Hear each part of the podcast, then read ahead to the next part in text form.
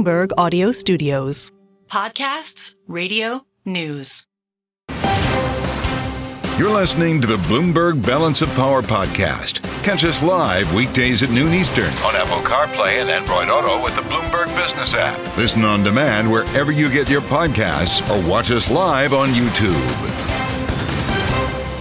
Welcome to the Friday edition of Balance of Power. I'm Joe Mathieu in Washington, D.C., with a lot to cover this hour, and we begin with the death of Alexei Navalny. 47 years old. The story that we're hearing uh, from the Federal Prison Service is like something out of a bad movie. Out with a statement said Navalny felt unwell after a walk on Friday. He lost consciousness. An ambulance arrived. They tried to rehabilitate him, it says, but he died. Now, remembering back in December, uh, friends and family lost track of him. Uh, he later emerged in a remote Arctic prison camp. As I said, it's like something out of a bad movie. We are waiting to hear now from President Biden. This is a late add to the schedule. He was set to begin speaking three minutes ago, high noon from the White House, knowing that President Biden has a trip to Ohio today. He's on his way to East Palestine, uh, where we also expect remarks later on. But when he speaks to this issue of Navalny, we'll bring it to you live here on Bloomberg Radio on the satellite and on YouTube. And with us here in studio to get things started is uh, Nick Wadhams, who, of course, runs our national security team here at Bloomberg. It's good to see you, Nick. I know you've been very busy on this, and it's uh, obviously a deeply troubling story. I just wonder the political ramifications here in the U.S. Joe Biden is about to seize on this. What do you think we hear from him? Well, uh, it'll be very interesting because you know it was President Biden who had said some months ago that if uh, Alexei Navalny died in Russian cus- custody, the consequences for Vladimir Putin would be "quote unquote" devastating. So, uh, okay. you know, who knows what that will mean if it's sanctions? Uh, uh, sanctions have not devastated Russia so far, so but he's he's going to have to do something. The big question for me is what does this do for Ukraine aid? I mean, this yes, military right. aid has been tied up $60 billion in Congress. Obviously, the condemnations from all sides uh, coming uh, fast uh, and furious right now. So, does this pry loose or add to pressure to House Republicans to unlock that aid? Is it too early to answer that? We saw a statement from uh, Speaker of the House who has uh, said that this Ukraine and Israel Taiwan funding bill is DOA. We've been through this before. A very stern statement calling Putin a dictator uh, in his written statement, at least. Does does this move the needle in the House? Uh, uh you know, it, it, the question is whether it, uh, it, will really add add to the pressure. I mean, the, the the issue for Johnson is that he has staked so much of his reputation now on making sure this bill does not go through. Right. So to turn around, I mean, we are seeing some other stuff that's going to be just as troubling. Russian forces uh, making advances on some Ukrainian towns, one in particular where essentially it's all come down to munitions. The, hmm. the Russian uh, dominance on artillery shells has meant that it really has the advantage and is able to press and take back some territory from uh, from Ukraine that it had previously seized and then lost. So, you know, you are starting to see a real impact on the ground as well mm-hmm. uh, as a result of the U.S. not being able to send that funding. So, hmm. pressure is mounting on Speaker Johnson. Give us your view on Vladimir Putin right now. You just mentioned a couple of important points, and I'll add to them. We have this news of a hypersonic missile being used in Ukraine for the first time this week. We spent a lot of time talking about space nukes, even though that's not really uh, what they right. are. We had his uh, sort of tongue in cheek endorsement of Joe Biden. Is he feeling emboldened by the lack of action here in the U.S.? Well, I mean, certainly this plays right to his strengths. So anytime there's division in the U.S., that's uh, something he seeks to exploit. So uh-huh. the the you know quote unquote endorsement of Joe Biden just is just a perfect example of a way in which he's trying to sort of stir the pot. Yeah in the U.S. I mean, there there are a couple things happening here that are really interesting. The satellite thing, for example, the nukes. I mean, that was a leak from a member of Congress that was that's right d- designed to put pressure on various people for all sorts of other reasons. So there is an element of a of a snowball where you you have Putin doing certain things, but then the the fervor in Washington gets to be particularly. Uh, yeah uh, spiky. So then more comes in, and it's just like Russia, Russia, Russia all the time. I mean, not to quote Donald Trump. I've heard that but... before. Yeah, uh, that's the way he operates. Though to your point, he knows when to seize uh, the moment. It's not a coincidence that Tucker Carlson showed up for a Right. big interview uh, to run on the U.S. right around I mean, that I, same time. You know, I, I think what you're seeing too is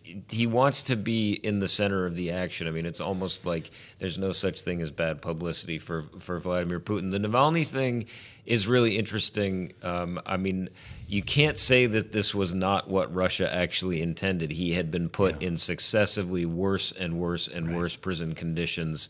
Uh, I mean, based on the dispatches we had heard from him and his lawyers, I mean, he was essentially, uh, you know, in, in extremely poor health, in an awful situation. Um, and obviously, President Biden had thought this might be coming, saying, you know, the consequences would be devastating. So, again, all eyes on the president right now. Uh, well, we'll be, of course, uh, listening closely when he speaks, and we'll bring, as I mentioned, President Biden's remarks to you here on uh, Bloomberg Radio and on YouTube. Nick Wadhams, great to see you. Thank you so much, as always, for jumping on breaking news and helping us understand what's happening in many cases on the other side of the world. I want to add the voice of Terry Haines, who was out with some interesting thoughts on this earlier today. Of course, the founder of Pangea Policy. We've got a lot to talk about uh, today with Terry. It's good to see you, sir.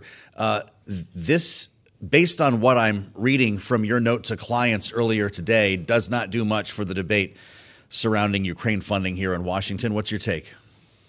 Oh, I think it was uh, that, those notes were to you, by the way. For what it's worth, I haven't that? written to I'm your number one That's right. client. I haven't written to I love this. Thank I haven't you. Written to you. You're, you're my client. Uh, I haven't written to clients today about this, and, and a good thing because, as you pointed out, uh, the uh, the world's very fast moving right now. Uh, so anything I would say is probably out of date an hour later. Um, I don't think Navalny has much to, much of anything to do with the debate, sadly. And you know, as, as Nick pointed out, uh, you know, uh, uh, you could almost assume a Naval- Navalny demise. Uh, I'm very sorry to say, right. uh, but you know, the, and, and the United States gets into trouble when it starts uh, uh, moving foreign policy chips around uh, based on the, the death or murder of one person in particular, whether it's Navalny or uh, Jamal Khashoggi, for another example. Uh, you know, where all of a sudden uh, Saudi Arabia was a pariah, and then it was then we were fist bumping, and now uh, then we were working on Middle East peace, and now I'm not entirely sure what we're doing. But uh, you know, but it goes back and forth and sideways. I don't think it has much of an effect. I think the Russian space nuke thing, I'll I'll call it, uh, it may Yes. well, but uh, there are too many variables right now, so we really don't know. Well, we don't, although there is, I guess, a new bill, a Plan D, as they're calling it, uh, in the House right now that does take a slightly different approach to funding, uh, through the eyes, at least, of, of House Republicans, more palatable. Terry, does it give you the sense when you see something emerge like this that there, in fact, will be a debate and an eventual compromise? Uh, yeah, I think so. The uh, let me just put it this way: uh, you know, Washington, you know, particularly where you're sitting right now, and the the uh, restaurants in the immediate area are full of people all talking about process. Why process is so difficult? Why process is not going to make this happen? While process is, you know, is is the friend of those who want to stop Ukraine aid.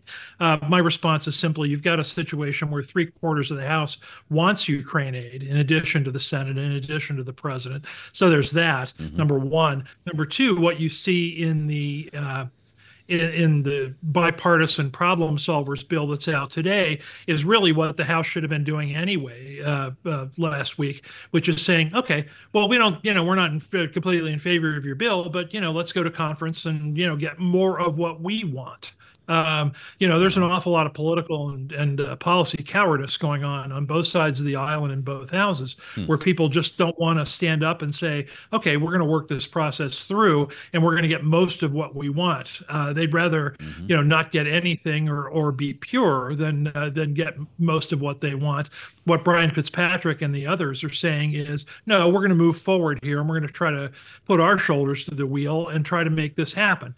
I think there's an awful lot of pressure, even though the you've got uh, you know Republicans against Ukraine aid on the right, you've got uh, left uh, Democrats uh, against certain parts of the Israeli aid package. Um, I think there's going to be an awful lot of pressure from the rank and file and the centrists here to make something happen, which is fundamentally why I think something does. Fascinating.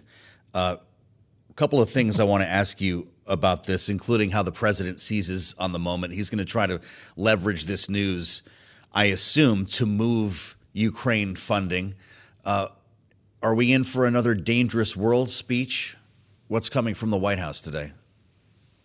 Oh, I imagine so. Yeah, we're in for a dangerous world speech, and we're in, we're in. Uh, and I'm sorry to say, for another, I call on the Congress to do their jobs uh, speech. Okay. What's left out of that, of course, is uh, is is Biden's willingness to actually jump out there and do whatever he can to make that happen. Uh, he's got very little ability to do that by and large because he doesn't really have any political capital to use.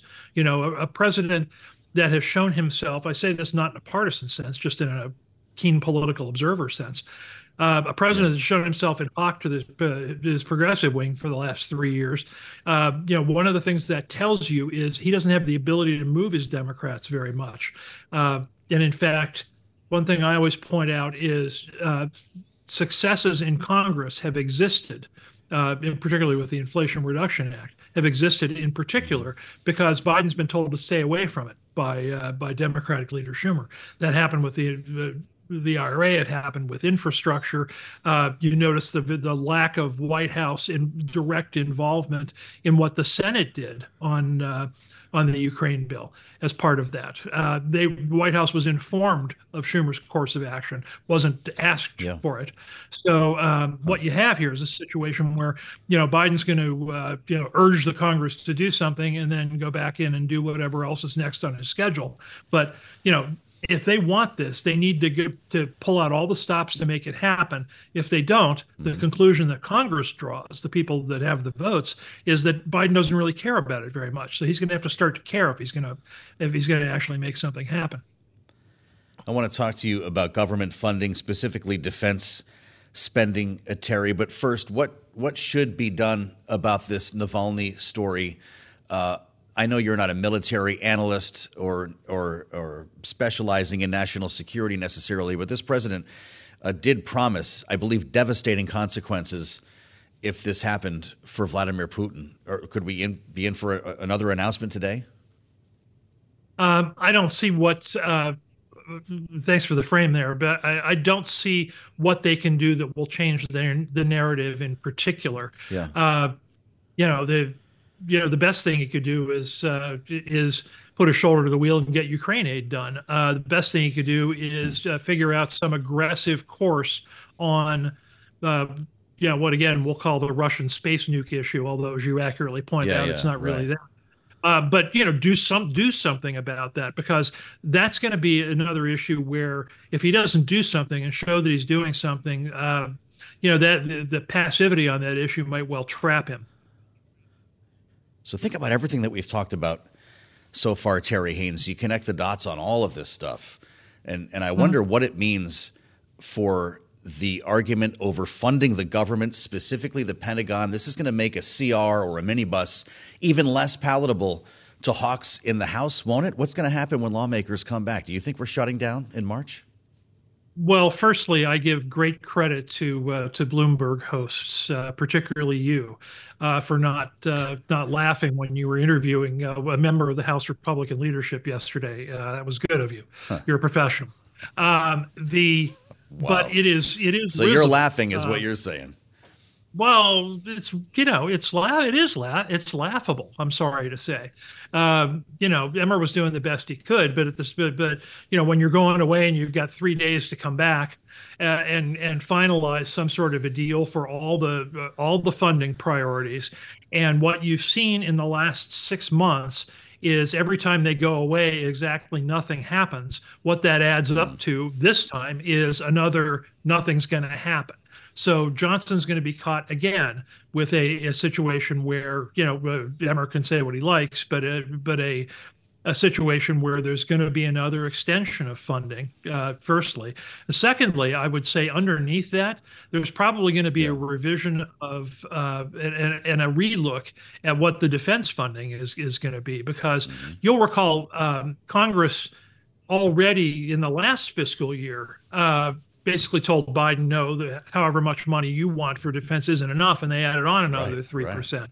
Um, you're likely to see that between uh, Ukraine, Navalny, uh, the Russian space nuke issue. You know, you're likely to Yes. see all that go on uh, to to really pump it up even more. Well, March is going to be interesting. I just want you to know, Terry, we officially have the countdown clock up while you were speaking.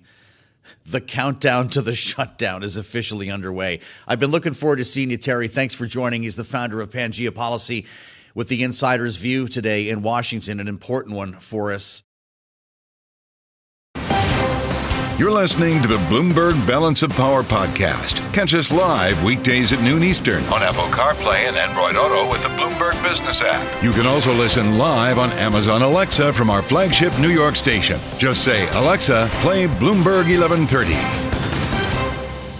Rick Davis and Jeannie Sheehan Zaino are with us, Bloomberg Politics contributors.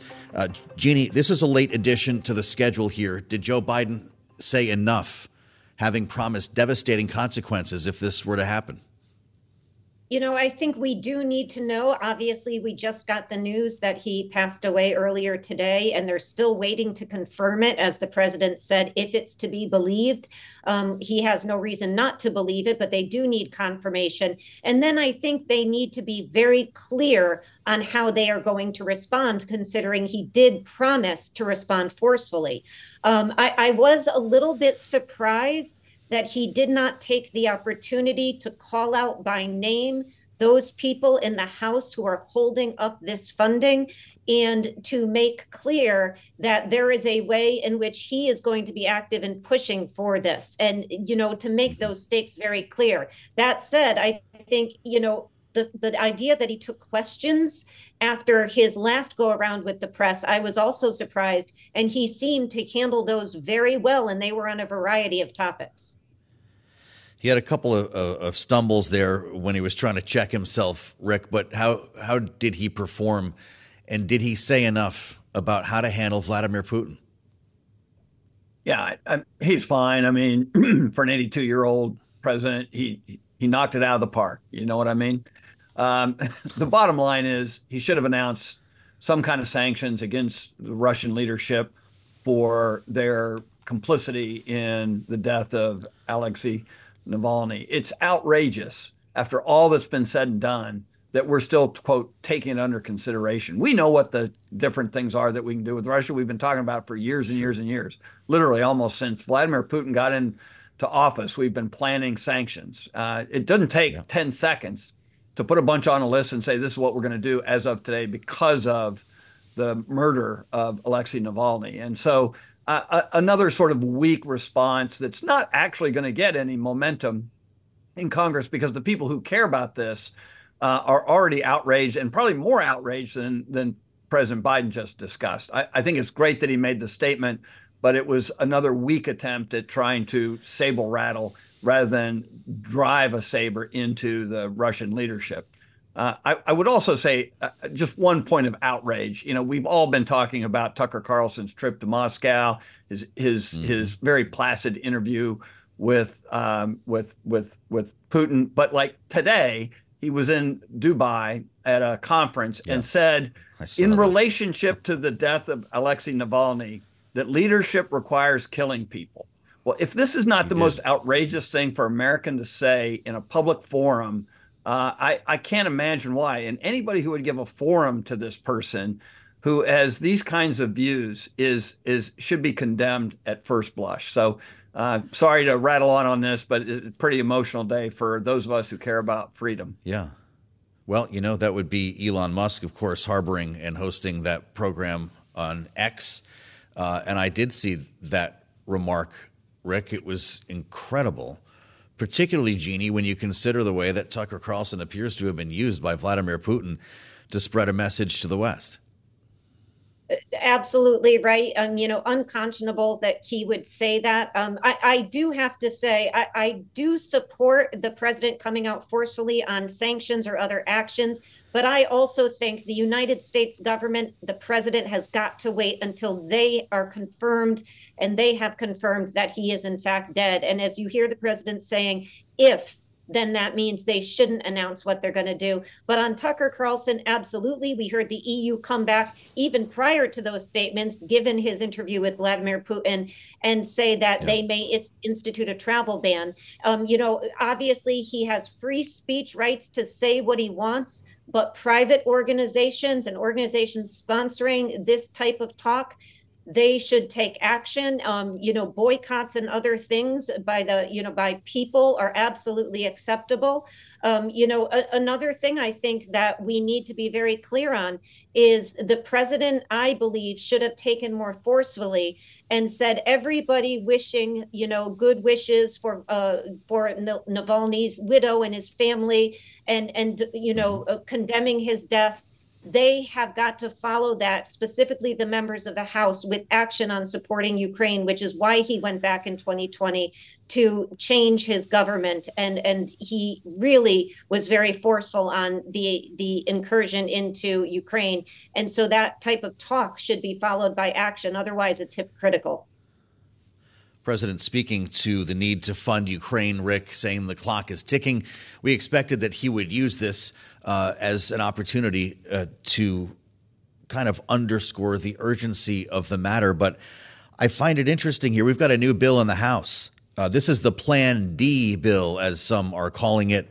48 billion in new aid for Ukraine, billions more for Israel and Indo-Pac. It comes out though to $66 billion in defense only support as opposed to more than 100 billion passed in the Senate. Is this maybe something that could get traction in the House or are we turning away from this? No, I mean, I don't think it's going to get any more traction than than anything else has. Uh, the reality is, you've got 300 votes for the Senate bill, uh, at least in the House of Representatives, and it's all about leadership and whether or not the speaker is going to go forward, you know, with giving Congress a chance to vote on this, or whether or not the Democrats are going to be able to post their own bill. Uh, the, the reality is yeah. anything else is just a distraction, you know, from this. And the idea that at this late stage that now someone is going to stick a border proposal on top of a defense only bill is just, you know, sort of a flash in the pan. Uh, the the stay in Mexico uh, treaty requires Mexico to say yes to that, and I doubt if the congressman has made any phone calls to Mexico City to line up their support. So, I mean, again, just one more example of incompetent leadership in the House. You're listening to the Bloomberg Balance of Power podcast. Catch us live weekdays at noon Eastern on Apple CarPlay and Android Auto with the Bloomberg Business app. Listen on demand wherever you get your podcasts or watch us live on YouTube. Joe Mathieu and Kailey Leinz live in Washington, but a lot of the attention has instead been across the Atlantic today, Joe, after yeah. we woke up to news this morning reports of the death of Russian dissident, most vocal opponent to Vladimir Putin in Russia, Alexei Navalny. And it's news that just happened to coincide with the Munich Security Conference, in which a number of Western leaders are gathered yes. to discuss threats from Russia and the issue of That's its war in Ukraine. Yeah, we caught up uh, with uh, Senator Ben Cardin, and we're going to speak uh, soon with an important voice, Jeremy Bash, mm-hmm. at the conference. The timing here is peculiar uh, and important, frankly, yes. Kailey, because lawmakers, including Hakeem Jeffries, mm-hmm. Republicans mm-hmm. like Michael McCaul, are hearing from European leaders about the lack of funding for Ukraine. Including, as well, Senator Ben Cardin, right. Democrat. Democrat from Maryland, who chairs the Foreign Affairs Committee in the Senate. He joined Bloomberg earlier today. Take a listen to what he said. Well, this is a tragic event. Uh, Mr. Putin is fully responsible for Mr. Navalny's uh, apparent death. It is absolutely tragic. Uh, the vice president spoke here at the Munich Security Conference, Vice President Harris, and repeated that there will be consequences. Uh, Mr. Putin's actions are just against all humanity. Ben Cardin with us earlier today on Bloomberg as we bring you back to the Munich Security Conference right now. As I mentioned, Jeremy Bash is with us now at Beacon Global Strategies, has spent a career in national security uh, with two very important roles Chief of Staff to the Director of the CIA and Chief of Staff to the Secretary of Defense. They were both Leon Panetta, who we're going to be speaking with later on today in the late edition of Balance of Power.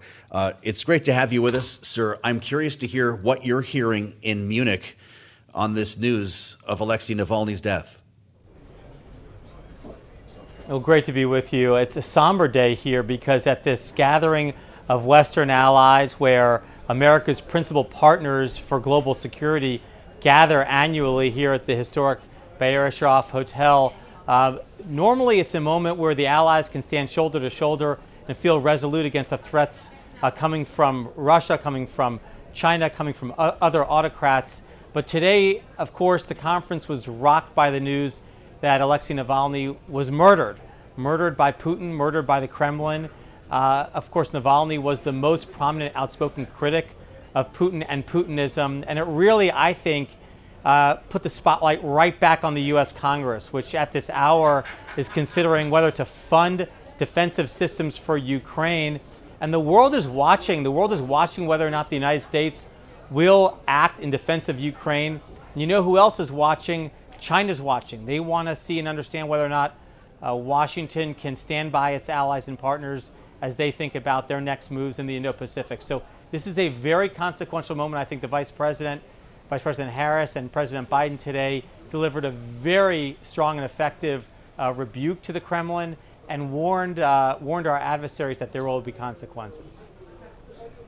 And as you say, Jeremy, I'm sure our adversaries are paying close attention to the way the U.S. moves forward here, but our allies surely are as well, especially in light of remarks from former President Donald Trump within the last week suggesting that if he were president again, they may not he may not come to the defense of NATO allies who he doesn't think are paying enough into the alliance. How much concern or fear do you sense among European partners that are gathered there about what may happen under a future Trump administration?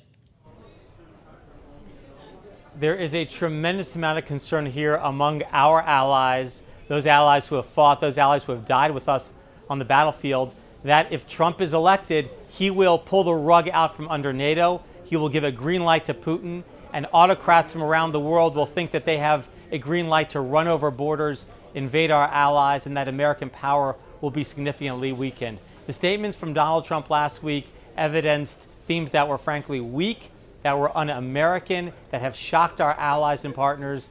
And I think uh, Vice President Harris here today and President Biden back in Washington made clear that the United States, as long as they're uh, in, in control, that they will stand by our allies and partners. And that's incredibly important for international security. And it's incredibly important for the American people. We benefit from having America at the center of this very important alliance structure. And if Trump has its way, that alliance structure could very well crumble.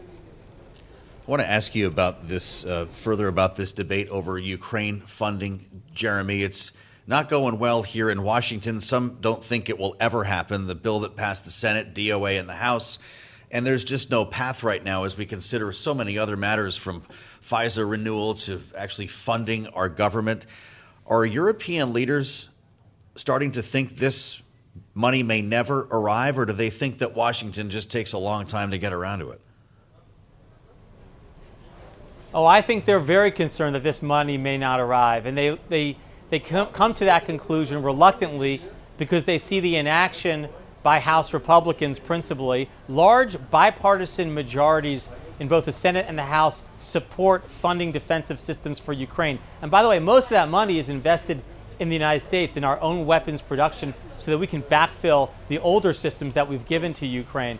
Large bipartisan majorities support this. Republicans, uh, two dozen Republicans in the Senate support this. This is really up to Speaker Johnson to bring this vote to the floor of the House. If he does that, I am confident it will pass and it will assuage concerns from our allies here gathered in Germany. If we don't do that, then the, then the world will look at us and say, why cannot Washington act in the face of this obvious aggression from Putin and the Kremlin?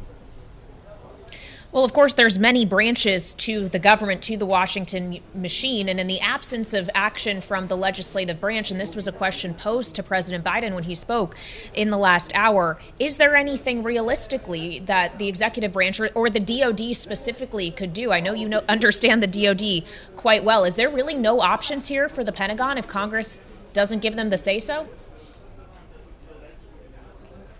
Well, the Defense Department will use every ability that it has, every uh, authority it has, every plat- weapons platform it can provide to help Ukraine as much as it can. But fundamentally, at the end of the day, the Defense Department cannot spend money unless Congress approves it.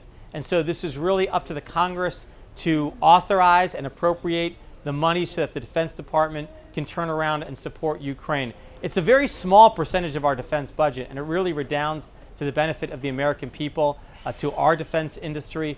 But again, for I guess political reasons, maybe listening to the signal sent by Donald Trump about how he would want uh, to destroy NATO and cave to Putin. I don't exactly know why, but for some reason, uh, Republicans in Congress don't want to bring this bill up for a vote. I think if they did, it would pass with bipartisan majorities.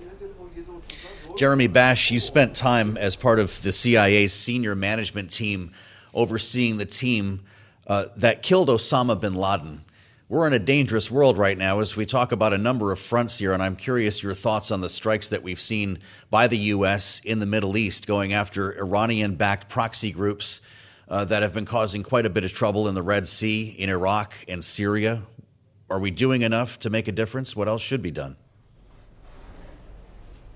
Well, we are definitively in a proxy war with Iran. I mean, these attacks that have unfolded against our allies, against our bases, against our troops, against American citizens. Don't forget, six American citizens are still being held hostage by Hamas in Gaza at this hour. So this is a fight not just against Israel, it's a fight, frankly, against the United States and all of Western democracies. And Iran has unleashed this wave of terrorism because fundamentally it did not want to see regional integration. It did not want to see Arab Israeli peace, which the United States was brokering between Israel and the Kingdom of Saudi Arabia. This was in play before October 7th. And as a result of that, Iran and its proxies and surrogates and terrorist organizations have unleashed horrific violence against the United States, our allies, our bases, and our troops. It's fired on ships, it's fired on international ships. And so I think the United States and President Biden were absolutely correct in conducting airstrikes against Iranian targets inside Iraq and Syria, against those surrogates and proxies. We're going to have to continue to do that to keep deterrence high during this very, very dangerous time. Well, and of course, Jeremy, there continues to be a lot of conversations about what happens the day after this conflict is ultimately resolved, if indeed that day comes. Is there a feeling in Munich today that a two state solution in the future really is possible? Look, Hamas could surrender today. They could give up the hostages and they could essentially say, you know, we're not going to fight this war. Fundamentally, if you care about a two state solution, if you care about Palestinian statehood alongside Israel, you want to see Hamas degraded, if not outright destroyed, because Hamas opposes a Palestinian state, uh, any compromise with Israel. Um, so, I, you know, I wouldn't call there. I don't want to say there's any optimism here. I would call there's a resolute feeling here among allies and partners that it's important to uh, destroy terrorist organizations. If we can bring the war to an end by having hostages released and a ceasefire, obviously that's optimal. It's optimal for Israel. Uh, but I don't see any scenario in which Hamas can be left standing. You wouldn't want a serial killer living next door to you. Even if you uh, degrade their capability, if a serial killer was living next door to you, you would not sleep very well at night. All right, Jeremy Bash, former chief of staff at the DoD and CIA, thank you very much for your time joining us live uh, in what is now evening at the Munich Security Conference, where, of course, there are many geopolitical matters that are on the agenda, Joe, and it, probably a conversation they didn't expect to be having today about what impact the death of Alexey Navalny will have, whether it actually provides something of a galvanizing force to Western yeah. allies to do more to help Ukraine. Really fascinating peek uh, inside the conference. It's going to be lasting the weekend. It's an annual event. To your point, Kailey, uh, the timing is quite remarkable this time around. Thanks for listening to the Balance of Power podcast. Make sure to subscribe if you haven't already at Apple, Spotify, or wherever you get your podcasts. And you can find us live every weekday from Washington, D.C. at noontime Eastern at Bloomberg.com.